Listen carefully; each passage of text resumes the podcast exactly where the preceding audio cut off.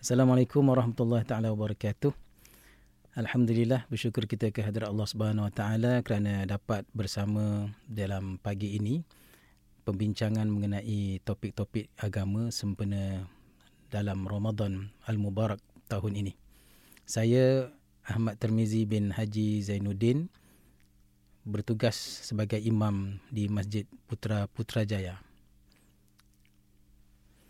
Jadi pada pagi ini saya akan membincangkan bersama tuan-tuan dan puan-puan berkenaan ciri-ciri orang bertakwa. Allah Subhanahu Wa Taala memerintahkan manusia agar sentiasa bertakwa di mana sahaja berada dan Rasulullah sallallahu alaihi wasallam berwasiat agar manusia sentiasa menjaga ketakwaan. Takwa itu adalah ketundukan dan ketaatan terhadap perintah Allah Subhanahu Wa Taala dan menjauhi segala larangan Allah Subhanahu Wa Taala. Sememangnya bukan mudah untuk menjadi orang yang bertakwa kerana sifat ini menuntut seseorang itu untuk mengosongkan hati daripada sesuatu yang melalaikan dan memenuhkan hati itu dengan penyaksian kepada Allah Subhanahu Wa Taala. Sifat takwa ini memimpin seseorang menuju keredaan Allah Subhanahu Wa Taala untuk menilai diri kita tergolong dalam kalangan orang bertakwa marilah kita menggarisbawahkan ciri-ciri orang yang bertakwa ini sepanjang Ramadan Al-Mubarak nanti. Pertama, Allah Subhanahu Wa Taala memerintahkan kita agar berlaku adil dalam semua perkara. Firman Allah dalam Suratul Maidah ayat 8. Ya ayyuhalladzina amanu kunu qawamin lillahi syuhada bil qisth ولا يجرمنكم شنآن قوم على ألا تعدلوا اعدلوا هو أقرب للتقوى واتقوا الله إن الله خبير بما تعملون Wahai orang-orang yang beriman, hendaklah kamu semua sentiasa menjadi orang-orang yang menegakkan keadilan kerana Allah. Lagi menerangkan kebenaran dan jangan sekali-kali kebencian kamu terhadap sesuatu kaum itu mendorong kamu kepada tidak melakukan keadilan. Hendaklah kamu berlaku adil kepada sesiapa jua kerana sikap adil itu lebih hampir kepada takwa dan bertakwalah kepada Allah sesungguhnya Allah Maha mengetahui dengan mendalam akan apa yang kamu lakukan. Jadi marilah kita bersama-sama menjadikan diri kita seorang hamba Allah yang adil dalam melakukan semua perkara. Adil terhadap diri kita sendiri, adil kepada kaum keluarga kita, adil kepada masyarakat kita dan adil kepada Allah Subhanahu Wa Taala. Apakah lawan bagi adil ini? Ialah sifat zalim.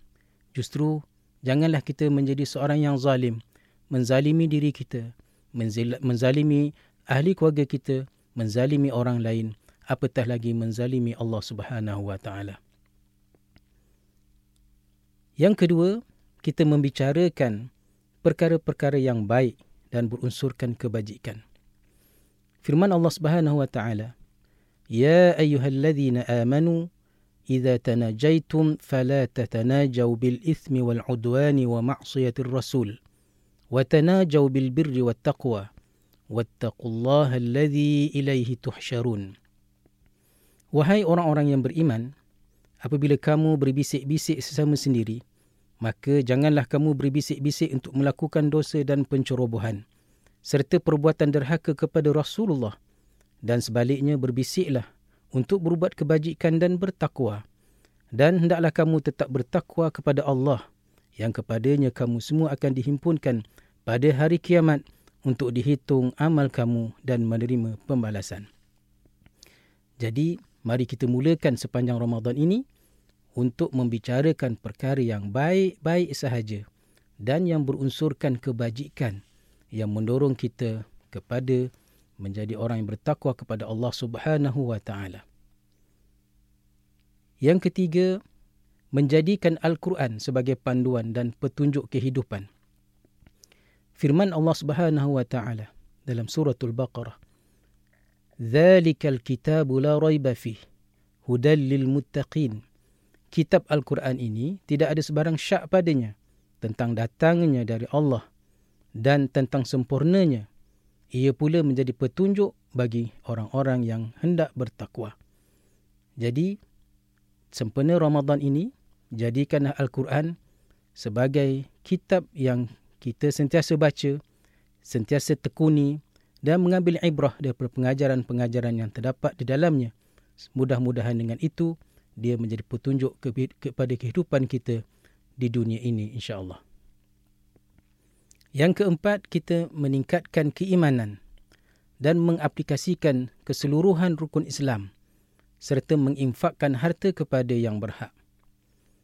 Allah Subhanahu wa taala berfirman, "Laisal birra an tuwallu wujuhakum qibala al-masyriqi wal maghrib, walakinnal birra man amana billahi wal yawmil akhir wal kitabi" والنبيين وآتى المال على حبه ذوي القربى واليتامى والمساكين وابن السبيل والسائلين وفي الرقاب وأقام الصلاة وآتى الزكاة والموفون بعهدهم إذا عاهدوا والصابرين في البأساء والضراء وحين البأس أولئك الذين صدقوا وأولئك هم المتقون Bukanlah perkara kebajikan itu hanya kamu menghadapkan muka ke pihak timur dan barat. Tetapi kebajikan itu ialah berimannya seseorang kepada Allah dan hari akhirat dan segala malaikat dan segala kitab dan sekalian nabi dan mendermanya seseorang akan hartanya sedang ia menyayangi harta itu kepada kaum kerabat, anak-anak yatim dan orang-orang miskin dan orang yang terlantar dalam perjalanan dan kepada orang yang meminta dan untuk memerdekakan hamba-hamba abdi dan mengerjanya seseorang akan sembahyang serta mengeluarkan zakat dan perbuatan orang-orang yang menyempurnakan janjinya apabila mereka membuat perjanjian. Dan ketabahan orang-orang yang sabar dalam masa kesempitan dan dalam masa kesakitan dan juga dalam masa bertempur dalam perjuangan perang sabil. Orang-orang yang demikian sifatnya, mereka itulah orang-orang yang benar beriman dan mengerjakan kebajikan dan mereka itulah juga orang-orang yang bertakwa. Justru dalam bulan Ramadan ini inilah masanya untuk kita melakukan kebajikan lagi dan lagi untuk membantu golongan-golongan yang memerlukan dengan menginfakkan sedikit daripada harta kita yang dikurniakan oleh Allah Subhanahu wa taala. Kelima mewasiatkan harta dengan cara yang betul mengikut hukum syarak. Firman Allah Subhanahu wa taala, "Kutiba 'alaikum idza hadara ahadakumul maut in taraka khairan al-wasiyah lil walidain wal aqrabin bil ma'ruf haqqan 'alal muttaqin." Kamu diwajibkan apabila seseorang dari kamu hampir mati, jika ia ada meninggalkan harta, hendaklah ia membuat wasiat untuk ibu bapa dan kaum kerabat dengan cara yang baik menurut peraturan agama sebagai suatu kewajipan atas orang-orang yang bertakwa. Dalam ayat ini Allah memerintahkan kita untuk mengurus cara mengurus harta dengan cara yang betul, cara yang telah ditunjukkan, cara yang telah diajarkan oleh Islam agar ia memberi keadilan dan dapat dimanfaatkan oleh semua dalam keadaan yang paling baik. Yang keenam, jadilah orang yang senang menepati janji. Bala man awfa bi'ahdihi wattaqa fa inna Allah yuhibbul muttaqin. Bahkan mereka berdoa. Bahkan mereka berdosa memakan hak orang. Kerana sesiapa yang menyempurnakan janjinya mengenai hak orang lain dan bertakwa, maka sesungguhnya Allah mengasihi orang yang bertakwa. Jadi sesungguhnya orang yang menepati janji itu adalah orang yang amanah dan lawan bagi sifat tidak menepati janji ini adalah sifat bagi orang yang munafik. Jadi ayuh untuk kita bina sifat di dalam bulan Ramadan ini menjadi orang yang menepati janji. Yang ketujuh mengagungkan syiar Allah Subhanahu wa taala. Firman Allah, "Dzalika wa man yu'azzim sya'air Allah fa innaha min taqwal qulub." Demikianlah ajaran Allah dan sesiapa yang menghormati syiar-syiar agama Allah, maka dialah orang yang bertakwa kerana sesungguhnya perbuatan itu satu kesan dari sifat-sifat takwa hati orang mukmin. Ayuh kita bangkitkan diri kita di dalam Ramadan ini untuk menyiarkan syiar Allah Subhanahu wa taala sebaik-baiknya di dalam kehidupan ini. Yang kelapan tidak bermusuh dengan orang mukmin yang lain. Firman Allah, "Innamal mu'minuna ikhwah fa aslihu baina akhawaykum wattaqullaha la'allakum turhamun." Sebenarnya orang-orang yang beriman itu adalah bersaudara.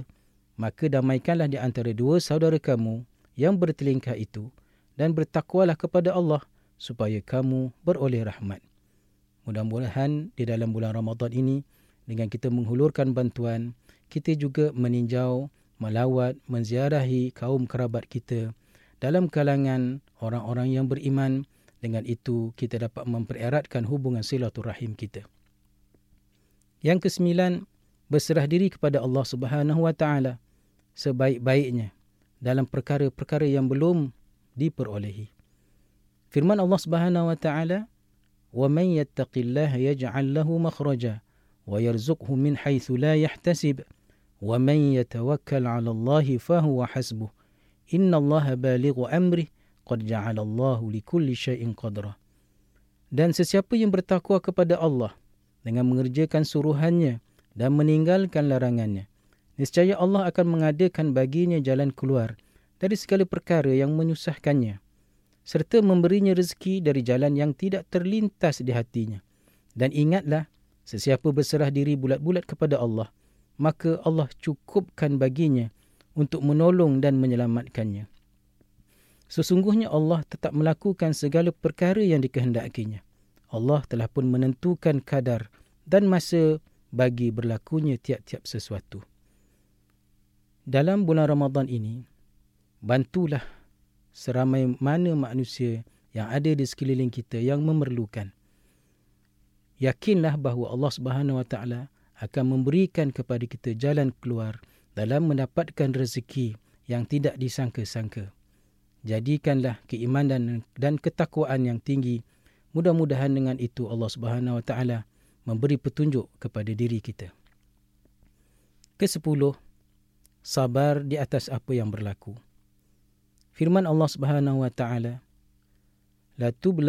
fi amwalikum wa anfusikum wa la tasma'unna min alladhina utul kitaba min qablikum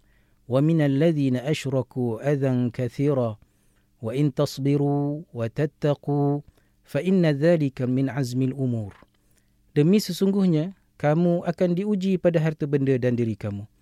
Dan demi sesungguhnya kamu akan mendengar dari orang-orang yang telah diberikan kitab dahulu daripada kamu. Dan orang-orang yang musyrik banyak tuduhan-tuduhan dan cacian yang menyakitkan hati. Dalam pada itu, jika kamu bersabar dan bertakwa, maka sesungguhnya yang demikian itu adalah dari perkara-perkara yang dia kehendaki dan ambil berat melakukannya. Tuan-tuan dan perempuan yang dirahmati Allah, sabar adalah satu tuntutan yang memerlukan pengorbanan yang tinggi. Mungkin kesabaran itu membentuk diri kita menjadi seorang hamba Allah yang bersyukur dan dapat meningkatkan keimanan dan ketakwaan kita kepada Allah Subhanahu Wa Taala dalam melayari kehidupan kita di masa akan datang.